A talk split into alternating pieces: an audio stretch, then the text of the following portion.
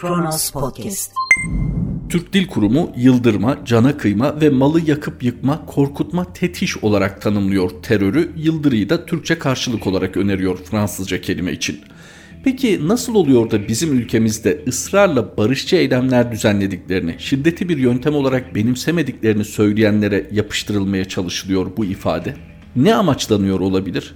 Tam da terör bu değil midir?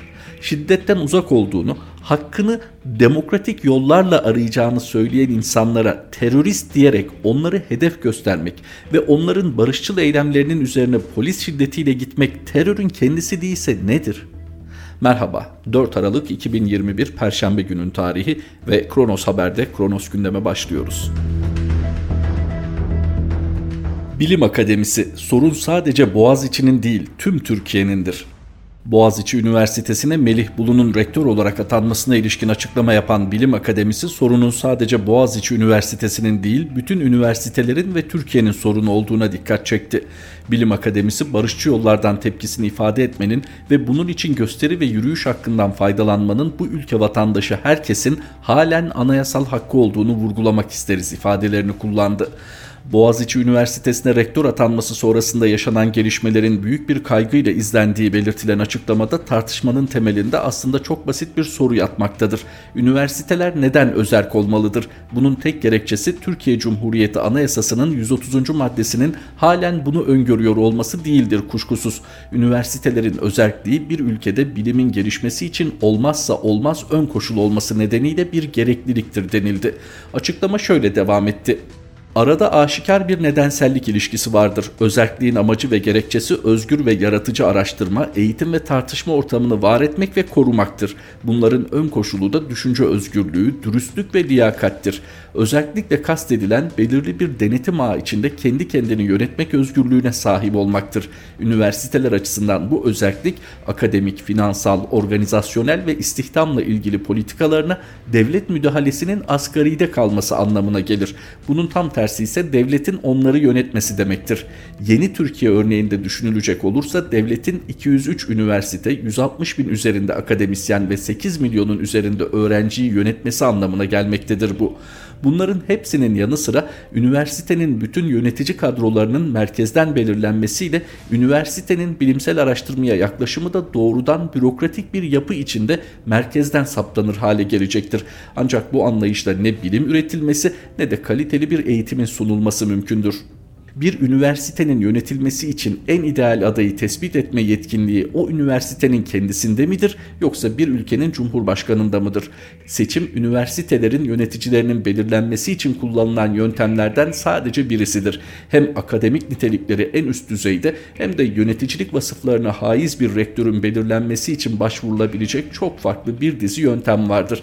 Yüksek öğretimin nefes almaya ve yeniden yapılanmaya ihtiyacı vardır. Aksi durumda süre giden beyin göçünün durdurulması mümkün olmayacağı gibi üniversitelerimizin düzeyinin her gün daha da düşmesine, ülkemizin en önemli değerlerinin erimesine şahit olmaya devam edeceğiz. İktidarlar gelir, iktidarlar gider ancak Boğaziçi Üniversitesi gibi ülkenin güzide kurumlarına siyasi tercihlerle verilen zarar, gelecek nesillere aktaracağımız bilimsel bilgi birikimimizde onarılmayacak hasarlar meydana getirir. Sorun sadece Boğaziçi Üniversitesi'nin değil, bütün üniversitelerimizin ve Türkiye'nin sorunudur. Boğaziçi Üniversitesi kendisine yapılan bu talihsiz atamaya karşı çıkmakla sadece kendini değil Türkiye'nin geleceğini savunmaktadır.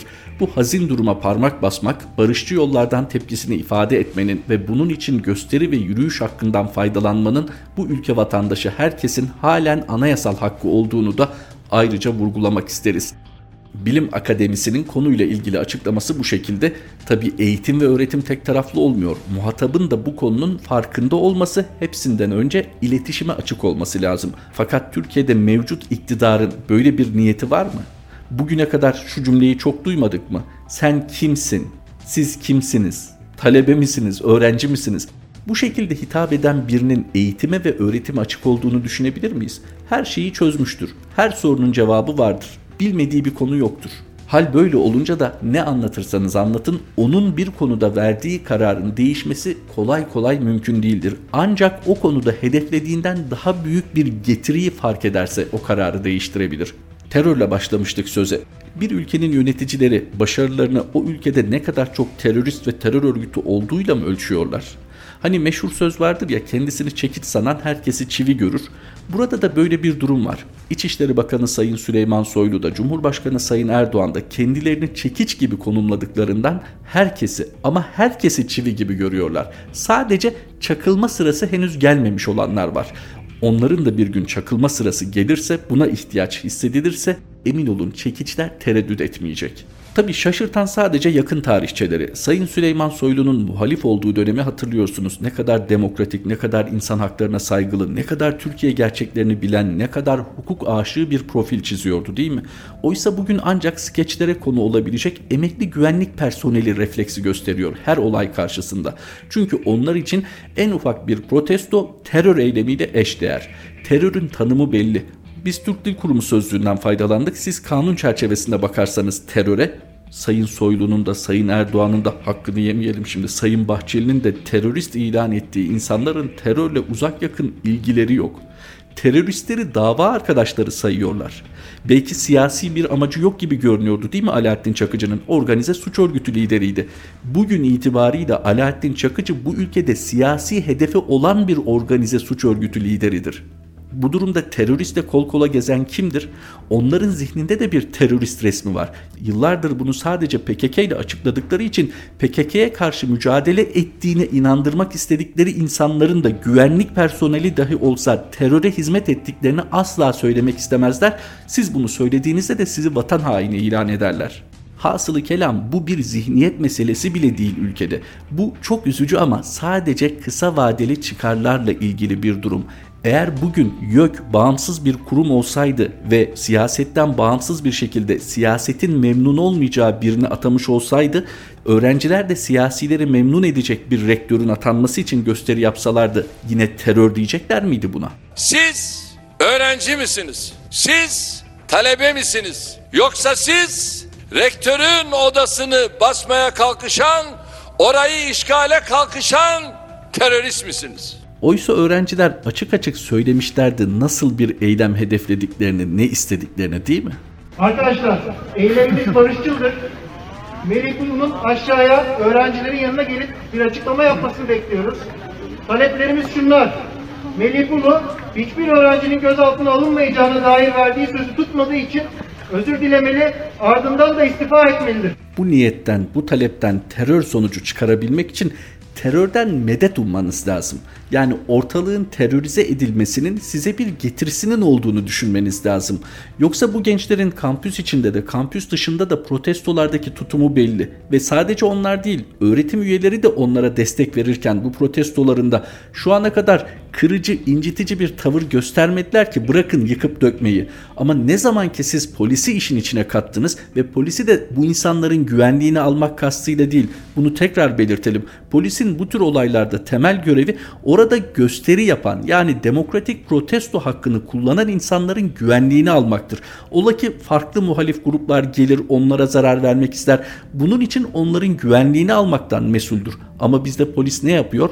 Şiddet kullanarak gözaltına almaya çalışıyor. Bu durumda terörden yani istediği siyasi amaca şiddet üzerinden ulaşmaya çalışan kim olmuş oluyor? Bir ülkede şiddet kullanması meşru olan devlet tarafından belirtilmiş güvenlik güçleridir. Ama onların şiddet kullanması da gerekli hallerdedir. Gereksiz yere şiddet kullanımı tüm demokratik ülkelerde olduğu gibi soruşturulmalı ve bu şiddeti uygulayan personelin hedefi, psikolojik durumu bunlar gözden geçirilerek gerekirse görevden uzaklaştırmaya kadar varan ağır sonuçları olmalı. Ama çoğu batı ülkesinde de bu böyle maalesef. Tabiri caizse polisin elini korkak alıştırmak istemiyorlar. Bu konuda Süleyman Soylu'nun defalarca cesaretlendirici açıklamaları var. Cesaretlendirmekten kastettiğim de yasa dışı yöntemlere başvurmak konusunda. Bir uyuşturucu kaçakçısının da bir teröristin de mecbur kalınmadıkça vücut bütünlüğüne zarar veremezsiniz. Onu şiddetle gözaltına alamazsınız. Çünkü Türk Ceza Kanunu'nda şiddet bir cezalandırma yöntemi olarak tanımlanmamış. Ama kime neden söz ediyorsunuz ki? Neticede tüm bunlardan siyasi bir çıkar olur mu? Tüm bunlar bizim iktidarımızın devamını getirir mi? Başka ikincil bir amacı dahi olmayan insanlardan bahsediyoruz maalesef. Avrupa Birliği'nden Türkiye'ye Boğaziçi uyarısı. AK Parti'nin reform iradesi bu mudur? Avrupa Parlamentosu Türkiye raportörü Nacho Sanchez Amor sosyal medya hesabından bir mesaj paylaştı. Boğaziçi protestolarına hükümetin verdiği karşılıkla giderek daha kötüleşen durumdan kaygı duyduğunu belirterek polis şiddeti, toplu gözaltılar, genelleşen terörizm suçlamaları ve LGBT'yi hedef haline getirmek yeni pozitif gündem ve reform iradesinin yansıması bu mu dedi. Komisyon yetkilileri tarafından Euronews Türkçe'ye yapılan açıklamada meşru toplanma özgürlüğü hakkını kullanan yüzden fazla öğrencinin tutuklanması ve İstanbul Valisi'nin Boğaziçi Üniversitesi'ni kapsayan iki ilçede her türlü toplantı, gösteri ve yürüyüşü yasaklama kararının son derece kaygı verici bir durum olduğu belirtilerek Türk yetkililerin Avrupa Birliği değerleri ve standartlarına yönelik reform gerçekleşeceği beyanlarına da aykırılık oluşturmaktadır ifadesi kullanıldı. Avrupa Birliği'nden ilk etapta gelen tepki bu şekilde. Fakat biliyoruz mevcut hükümeti çok iyi tanıyoruz. İçeride kendince yapması gerekeni yaptıktan sonra hemen ayna karşısına geçecek, makyajını tazeleyecek ve bu defa Avrupa Birliği ile muhatap olacak. Bu defa tutar mı? Sorumuzu sorup bekleyelim. sorun yokken pek çok lider protestonun doğal bir hak olduğunu söyleyecektir. Fakat mesele protestolar başladığında bunlara gösterilen tepkilerdir aslında zihniyet akrabalığı açısından bizde olan protestolar gibi Rusya'dakine de bakmak lazım. Alin Ozinyan, Navalny protestoları Rusya için tehdit mi başlığı altında aslında Navalny hareketi nedir ve ne değildir sorularına da cevap arıyor. Rusya'da muhalif lider Alexei Navalny hakkında verilen 3,5 yıl hapis cezasının ardından ülkede geçen haftalarda başlayan protestolar büyüyor. Rusya'nın görece bağımsız haber portalları şu ana kadar protestolarda yaklaşık 10 bin kişinin gözaltına alındığını iddia ediyor. Protestolarda polis şiddetiyle karşılaşan eylemcilerin gözaltına alındıktan sonra maruz kaldıkları kötü muamele, yemek hakkından mahrum bırakılma gibi hak ihlallerine ilişkin haberlerin yayılmasıyla birlikte göstericiler eylemlerden vazgeçmeme kararı alıyor. Bu eylemlerin nelere sebep olabileceğinden önce nasıl ve neden başladığına bakmak gerekiyor. Navalny Rusya'da zehirlendikten sonra tedavi için Almanya'ya gitmiş, iyileşmesinin ardından sürgünde yaşayamayacağını açıklamış ve 17 Ocak'ta Moskova'ya geri dönmüştü. Döner dönmez gözaltına alınıp polis merkezinde Rusya için bile tuhaf olan bir şekilde alelacele hakim önüne çıkarılarak 2 Şubat'a kadar tutuklu kalmasına karar verildi. Bu polis merkezindeki hakim kararı ülkenin sosyal medyasında gündem oldu. Konuyla ilgili karikatürler, fıkralar yayınlandı. Aslında Navalny'nin gelir gelmez tutuklanmasının sebebi daha önce kendisi hakkında başlatılan bir ceza soruşturmasıyla ilgili olarak verilen adli kontrol şartı kararını ihlal etmesiydi. Kısacası ülkeye dönerse gözaltına alınacağını çok iyi biliyordu. Navalny'nin bunu taraftarlarını konsolide etmek için kullandığını söylersek bir sırrı açık etmiş olmayız. Navalny'nin bir yıllık ev hapsi süresi göz önünde tutularak iki buçuk yıl cezaevinde kalması bekleniyor. Tüm bunlar yaşanırken Rusya'da gösteriler devam ediyor. Moskova başta olmak üzere birçok kentte yapılan eylemler esas olarak Navalny'nin serbest bırakılması talebine dayansa da altında Vladimir Putin'e büyük bir öfke var. Son iki haftada ülke genelinde düzenlenen gösterilere katılan kişi sayısı 10 ile 40 bin arasında telaffuz ediliyor. 40 bin diyenler eylemlere katılanlar ve destekleyenler. Net sayıyı bilemeyeceğimizden iki tarafın ortalamasını bile alsak eylemlere en az 15-20 bin kişinin katıldığını söyleyebiliriz. Lakin bu batı basınının ortaya attığı gibi görülmemiş bir protesto değil. 2012'de Putin siyasete geri döndüğünde ve 2017'deki belediye seçimlerindeki yolsuzlukları protesto eden eylemleri sırasında çok daha büyük kitlelerin sokakta olduğunu biliyoruz. Navalny'yi destekleyenler onun hakkındaki suçlamaların hukuki değil siyasi olduğunu söylüyor ve Rusya yetkililerini yönetimin yolsuzluk ve zimmet gibi suçlarını ifşa ettiği için onu susturmaya çalışmakla suçluyorlar. Haklılar. Kremlin sözcüsü Dimitri Peskov ise Putin'e karşı düzenlenen protestolarda polisin şiddete başvurmasının meşru olduğunu savunuyor. Navalny'nin destekçilerinin izinsiz olarak düzenlediği gösterilerin provokasyon amacı taşıdığını öne sürüyor. Bunların yanı sıra Kremlin'in Navalny'ye hitap şeklinin de değiştiğini görüyoruz. Geçmişte Navalny'yi kimsenin tanımadığı bir blokçu ya da ismi lazım değil aktivist gibi küçümseyici ifadelerle tanımlayan yetkililer bugün adını telaffuz ederek Navalny ile ilgili açıklamalar yapmak zorunda kalıyorlar. Önceleri Navalny'nin dikkate alınacak biri olmadığını, onu zehirlemek, öldürmek isteseler şimdiye kadar çoktan ölmüş olacağını ima eden açıklamalar yapan yetkililer şimdi alarmdalar. Bu gösteriler farklı mı ya da neden farklı? Batı basınının şişirdiği kadar farklı olmasa da bu kitlesel gösterilerin nereye evrileceğinin arkasında bir rahatsız edici soru işareti olduğu açık. Katılımlarının yüksekliğine ek olarak sadece Moskova ve St. Petersburg gibi büyük kentlerde değil Rusya'nın farklı bölgelerinde mesela Yakutsk gibi eksi 50 santigrat dereceyle dünyanın en soğuk köşelerinden birinde insanları sokağa çıkarması açısından önemli bu eylemler. Ama yine de bu eylemler Rusya'nın her köşesine yayılmış, Rusya'yı baştan aşağı sarsan eylemler değil. Navalny devlet başkanı Putin'e doğrudan meydan okuyor. Onu ve çevresini iktidarlarını suistimal etmekle suçluyor. Destekçilerinin en büyük ortak noktası bu suistimali olan tepkileri. Eğer Navalny destekçilerinin solcu mu, sağcı mı, liberal mi olduğu sorusuna cevap aramaya kalkarsak zorlanırız. Aksine bu soruyu sormanın anlamı yok çünkü protestolar ideolojik değil. Navalny'nin popülist tavırları Putin'i aratmayan milliyetçi söylemleri düşünülürse hedefinin Rusya devlet yapısını değiştirmekten ziyade siyasi eliti değiştirmek olduğunu söyleyebiliriz. Kısaca Navalny destekçileri devlet klanının yolsuzluğu, hırsızlığı ve hükümeti zapt etmesinden dolayı sokaktalar. 20 yıldır değişmeyen hırsız, otoriter bir rejime tepki bu en başta. Navalny ülke yönetimindeki yolsuzluk iddiaları ile ilgili araştırmaları birçok Rus tarafından dikkatle izlenen bir muhalif. YouTube'da videolarını yayınladığı kanalının izlenme rakamları 1 milyarı aşıyor. Navalny Rusya'da siyasi iktidarı elinde tutan ana güç olan Putin'in Birleşik Rusya Partisi'ni dolandırıcılar ve hırsızlar partisi diye tanımlıyor. Diğer yandan Putin hükümeti Navalny'nin tüm bunları Batı finansmanıyla yaptığını, bir vatan haini olduğunu ima edip Rusya halkının milliyetçi damarına dokunuyor ve başarılı oluyor. Navalny ifşaların dışında Rusya siyasetinin daha şeffaf olması için mücadele ediyor ve seçimlerde muhalif adayların seçilmesi için çalışıyor. 2013 yılında Moskova Belediye Başkanlığına aday olup seçimi ikinci sırada bitirmesi bugüne kadar kazandığı en ciddi siyasal zafer. Geçen yılki yerel seçimlerde Navalny destekçilerinin belirli pozisyonlara gelebilmeleri de önemliydi. Rusya'yı takip edenlerin birçoğu buna izin verilmesini, Putin'in Lukashenko'nun yaşadığı krizi de görerek muhalefetin gazını aldığı şeklinde yorumladılar. Navalny daha önce devlet başkanlığına aday olmak istediyse de hakkında verilmiş mahkumiyet kararları olduğundan bu mümkün olmadı. Son olarak da bildiğimiz gibi 2020 yılının Ağustos ayında Sibirya'da yeni bir araştırması için çekim yaptığı, aynı zamanda da yerel bir seçimde muhalif adaylara destek verdiği bir seyahat sırasında zehirlendi. Bugün Navalny'yi destekleyenler onun adil bir şekilde yargılanmasının mümkün olmadığını söyleyerek sokak gösterileri yoluyla hükümete baskı yapmaya çalışıyorlar. Diğer yandan tutuklanmanın sonrasında Navalny ekibi hız kesmeyerek şu ana kadar en çok izlenen yolsuzluk araştırması ve videosunu yayınladılar.